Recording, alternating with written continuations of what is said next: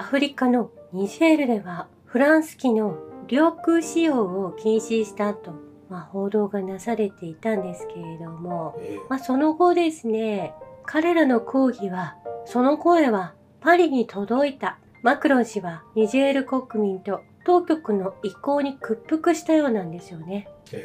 フランス大使館員はニジェールのニアメを去り、軍は年末までに撤退するということなんです。ええまあ、マクロン氏によると外交官たちは数時間以内にパリに戻ると、このようにおっしゃられているんですね。植民地支配からの撤退ですよね。うん。まあ、それに屈服したフランスがいるということなんですけれども、まあ、先週はチャールズ国王とマクロン大統領が晩餐会を開き、ウクライナに関しては勝たないといけないとおっしゃられていたんですが、うん。アフリカ国民はこの自由を手に入れたことになりますよね。そうですね。そしてロシアのネベンジャ国連大使は、アフリカ諸国がロシアとの協力に関心を持っているのは、ロシアの原則、アフリカの問題に対するアフリカの解決策だからだとおっしゃられているんですよね。えアフリカ人がやりたいことをできるように手助けする主張があるとロシアは考えていて、えうん。アフリカ人が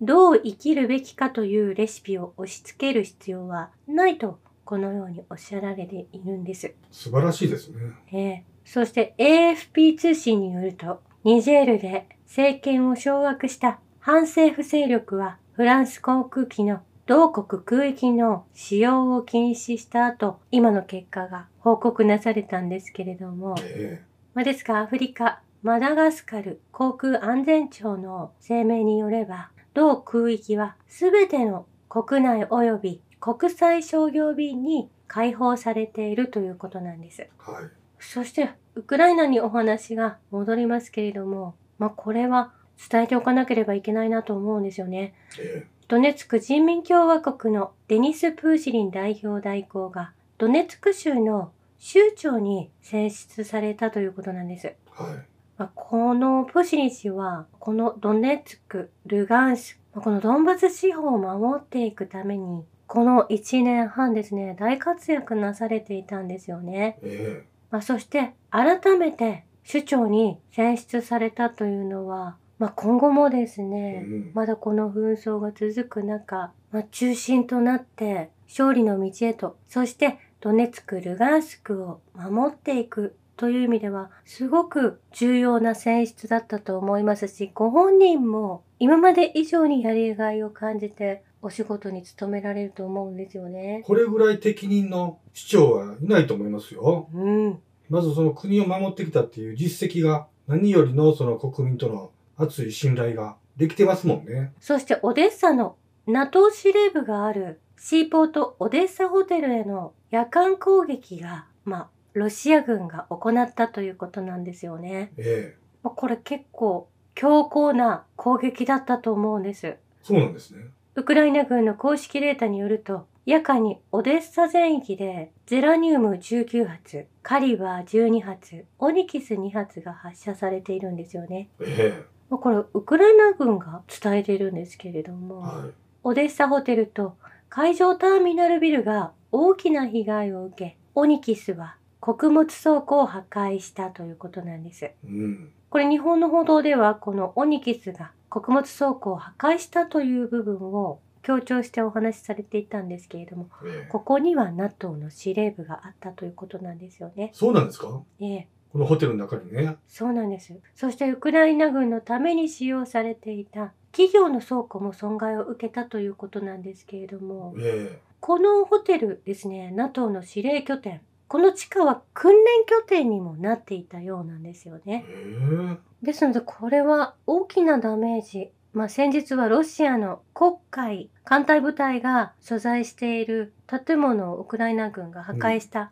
後の攻撃になると思うんですけれども、まあ、昨日もショイグ国防相が、まあ、覚悟をしてくださいということをおっしゃられたと思うんですよね。だからこれ、ウクライナの、ウクライナ軍、NATO のベースキャンプをぶっ壊したってことですよね。うん、そして欧米のメディアではロシア軍が学習し強くなっているという記事をずっと出しているようなんですけれども、うん。もう電子戦では月に1万機もウクライナのドローンをロシアは破壊していて、え電子戦の実戦力がもうトップレベルになっているようなんですよね。えうん。もうアメリカの武器やそういった戦闘機よりもそのレベルより上回っているということがえリサーチで分かってきているんですよね。えはい。まあ欧米メディアは負けているのが隠しきれなくなってきていると思うんです。常念ととっさんだけじゃないですか？かしかか最後まで隠しきるのは。そうなんですよね。そういった立場にいらっしゃるんだと思いますよね。えそしてザポリージャでは24時間でウクライナ軍は前線に近い平穏な町に41発の砲弾を撃ってきたようなんですよね。えうん。これも仕返しだと思うんですけれども、はい。まあ、多数の市民が負傷し、まあ、女の子も一人 ICU に運ばれたということなんですけれども、まだ市民テロをずっと続けている。これをゼレンスキーがそのように指導しているのか、NATO 軍がそうなのか、疑いたくなるところなんですけれども、闇雲に砲撃を続けているがために武器が欲しいですとか、戦闘機が欲しいというような状態になるんだと思うんですよえね。えまあ、本当にウクライナが勝っているのであれば、戦闘機や武器が余っているはずなんですけれどえも、うん。未だにくれくれとですね、カナダを訪問したり、まあ、いろんな国々に声をかけているようなんですけれども、まあ、このゼレンスキー氏はですね、ウクライナを応援、支援しないのであれば、アメリカに対してもですね、分散しているウクライナ難民がテロリスト化しますよと、まあ、先日脅迫めいたことをおっしゃられていたんですよね。えですので、まあ、そういった意味で武器がいろんなところに分散してしまっているということはとても危険だと思うんですよえね。うん。このザポリージャもそうですけれども、まあ、先々週20発以上の砲撃があったにもかかわらず、この IAEA の事務総長、グロッシ氏は原発に向けた軍事活動が活発化する兆しがあるとおっしゃられていて、まあ、その砲撃がですね、ウクライナ軍によるものだということは、私は戦争中は言葉を控えなければいけないと思いますとおっしゃられていたと思うんですね。えまあ、この方が本当のことをおっしゃれば、1年前に紛争は解決できていたと私は思っているんですえ。そうですよ。ロシア領に入り込んだドローンを報告してたら、あの、ウクライナ侵攻をする必要なかったですからね。うん。まあ、始まった当初でも、まあ、いろんな意味でその場所に、ザポリージャにいらっしゃるのであれば、その報告をなされれば、国連にでも、もうすぐに解決するような内容だったと思うんです。ですので私は、この福島原発の処理水の放出も、この IAEA の事務総長のおっしゃられていることは、信頼できないなと思うんですよね。そして国連のアントニオ・グテレース事務総長は、世界的な権力把握の邪魔をする者を黙らせたいと考えている。かつては希望と平和の光であった国連は、全体主義的な組織に変貌したため、まあ、解体する必要があると思いますよね。うん。というのも、世界経済フォーラムのクラウス・シュワブ氏と、このアントニオ・グテレス国連事務総長が、アジェンダ2030を加速させる合意をこの9月の初めにはなされているんですよね。え何かすごく焦っていらっしゃるようで、G7T7 ですね。南米のサミットにもこの方が参加されていましたし、えうん。実はブリックスの裏にもこそこそついてきていらっしゃったんですよね。そうなんですか？ええまあ何を話しているのか、国連が知っておかなければいけないのか、まあそれとも、なんか偵察のように、まあそのようにも思えなくもなかったんですけれども、えそしてここに来てエルドアン氏は国連総会の装飾を LGBTQ のフラッグに似すぎていると指摘をしたんですよね。ええ今、世界にどれだけの LGBT がいるのか、いくら彼らがこのような措置を取る権利があると言っても、LGBT に反対する人々も同じだけの権利があると、エルドアン氏は語りました。えうん。さらに、グテレスに対し、この色彩の存在について話し合いたいと述べているんですよね。え面白い質問だと思いますし、なんとなく聞きづらいなと思っているものでも、このように質問をすべきだと思うんですよえね。こういう質問はもうすごいわかりやすくていいですよね。ねえ、ブラジルのルラ氏もですね、まあ、先日、国際刑事裁判所って一体何でしょうかという質問を国連で投げかけられていたんですよね。え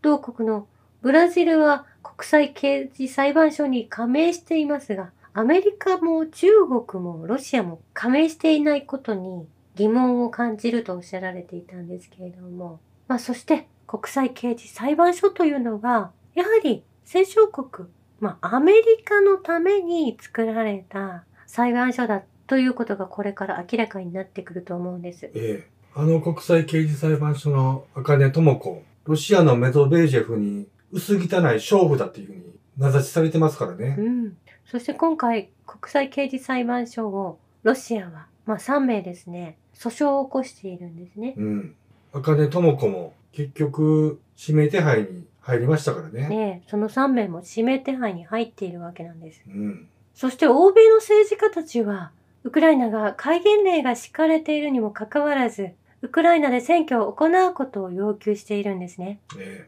これはワシントンポスト紙に書いてあるんですけれども、この見通しに多くのウクライナ政府関係者は頭を痛めている。まあ、ゼレンスキー氏がこの戒厳令を利用してですね、選挙を行いたくないと。まあ、結果を分かっているわけですよえね。うん。国民たちからも支持がされていないということが明らかになってしまうわけなんです。えまあ、この選挙を行った方がいいと、まあ、2024年の3月に予定されていたんですよね。えうん。まあ、この呼びかけを行ったのは、欧州議会のタイニー・コックス議会議長、そしてアメリカの共和党のリンジー・グラハム。これは意外ですよね。そしてアメリカのテレビ司会者タッカー・カールソンであるということなんです。は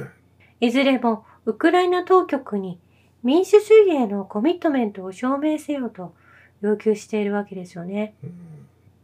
まあですが、ウクライナは、この選挙を実施する用意はあるが、その費用がかかります。西側が負担しなければならないと述べていて、まあその費用を1億3500万ドル見積もっていて、それを要求しているようなんですね。えまあ自国の選挙を行うのに、どうして他国からお金をもらわなければいけないのか、まあプロパガンダ作戦を敷くために必要なのかもしれませんけれどえも、うん。この要求は、まあ、裏で糸を引く人たちの命令だとは思うんですけれども、えまあ、このようなことが起きているようなんですよね。そして、アメリカはゼレンスキーに、ロシアとの交渉を説得できず、西側との道はますますます乖離していると、アジアタイムズが伝えています。そしてブルームバーグのコラムでは、エヌ・ファガーソン氏が、西側の我慢は、ウクライナ戦争の間、持たないだろう。アメリカの支援が見通せなくなり、欧州政府が拠出を進めるが、市民はもう信頼していないと。このような記事がブルームバーグでもコラムとして取り上げられています。えそしてポーランドでは、ウクライナから輸入された穀物のサンプル73件のうち17件でサルモネラ菌、17件で農薬、11件で遺伝子組み換えの作物、6件で金毒素が検出されたと述べられているんですよね。ええその他水銀、カドミウム、塩、鉄も含まれていたということなんですよ。え毒だらけやん。まあ、これはハンガリーでもウクライナから到着した穀物の検査により毒素や遺伝子組み換え作物の混入が数例検出されていたんですね。これ夏にはこのようなニュースが流れていたんです。はい。まあですが、ポーランド外相はこの件についてウルスラ・フォンデアライエン、まあ、EU の代表のウルスラ氏を非難しているんですよね。うん。国境をウクライナの穀物に解放するよう頭越しに命令するウルスラ・フォンディアライエン。その目的は、ポーランドの農業と農民を絶滅されることにあるとポーランドの外相副大臣がおっしゃられているんです。えウルスラ・フォンデアライエンは、ポーランドの大統領でも首相でもなく、これらの問題はブリュッセルでもなく、ポーランドで決定されるべきだと、このように外相副大臣がおっしゃられました。えまあ、この農業を潰していこうとされているのは、まあ、日本でも同じことが起きているわけなんですよね。そうですよ。これらはすべてグローバリスト、国連も、ダボスも、まあ、EU もですね、皆さん同じ方向で進んでいて、うん。まあ、その各国の首相や大統領を思いのままに動かすために選出していくという試みをずっと続けているわけなんですよね。え日本人から人権を奪ったのはグローバリストで、そして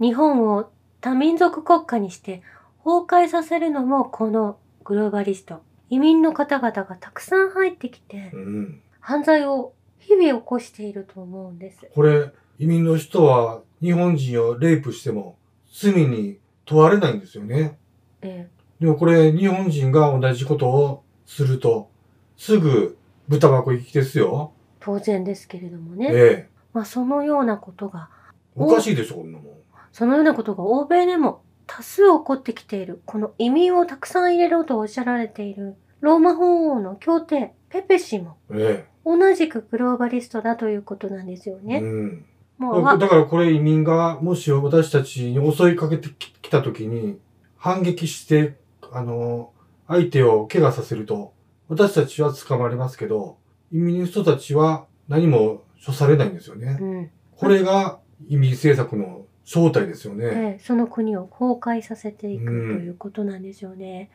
まあ、ですので、このワールドエコノミックフォーラム、ダボスは反社会的組織だということの認識を持たないといけないんですよね。えまあ、それに乗っかって SDGs とか、まあ、その内容を知らずに LGBTQ ですとか進めていくのはいけないという言われている国がちゃんと理解できている国だと思うんです。破壊者や。そうですね。そして、カルロ・マリア・ビガの大司教が、フランスシュワブは世界の最も先進国の政府首脳20人を脅して、グレートリセットを実行している。これは世界的なクーデターだ。何もしなければ自由も含めて全てを失うことになると警告を出されているんですよね。うん。このカルロ・マリア・ビガノ氏は、2011年の10月19日から2016年の4月の12日まで、中米協定大使を務めたカトリック教会の大司教なんですよね。えまあ、そして過去にバチカン四国行政局次官を務めた方でもあるんですけれども、まあ、この方がとても危険なことが起きているということを伝えてくださってるんですよね。え。うん。まあ、ここまでが分かれば、まあ、このパンデミックも一体何だったのかということも全て分かってくると思うんですよね。そうですね。ええそして非政府団体である、まあ、その団体がこれ自然災害やいろんなものを引き起こし、パンデミックを起こしているわけなんですけれども、えその方たちは国に属していないがためにえ。うん。罪に問われないのかなと、ふと思ってしまうんですよね。国を持ってないがゆえにね。ええまあ、ですので、そうはいかない世界に、まあ、監視を強めるなり、法律をルールを作るなりして取り締まっていかなければいけないと思うわけですよ。うん。まあ、先日起きたマウイ島の火災の件でもそうですけれども、その復興支援をなされる企業がその土地を乗っ取ってしまい、もともとお住まいになられてた方々は元の土地に戻れなくされているんですね。ええ。そんなことはありえない話だと思うんです。そうですね。ええ、火を放って人が亡くなって被害に遭わされた人がいて、その方たちが戻る土地がないという、こういうやり方はですね、スマートシティだかなんだかわからないですけれども、はこれは本当に人権を無視している。同じ人間とは思えない所業だと思うんですよね。い。そうですね。まあそういった意味で、そういった方々を取り締まっていかなければいけない。まあ、そうした組織を設けなければいけないということを、まあ、まず話し合いの議題に挙げてほしいなと思うんです。こういった思いをアフリカの方たちはなされてきたと思うんですね。うん。そして強くなるアフリカ、そしてそれを支援する国々、共にですね、こういった不条理な事件を全てクリアにできるよう、もっと強くなってほしいなと思うんですよね。ええ以上です。ありがとうございました。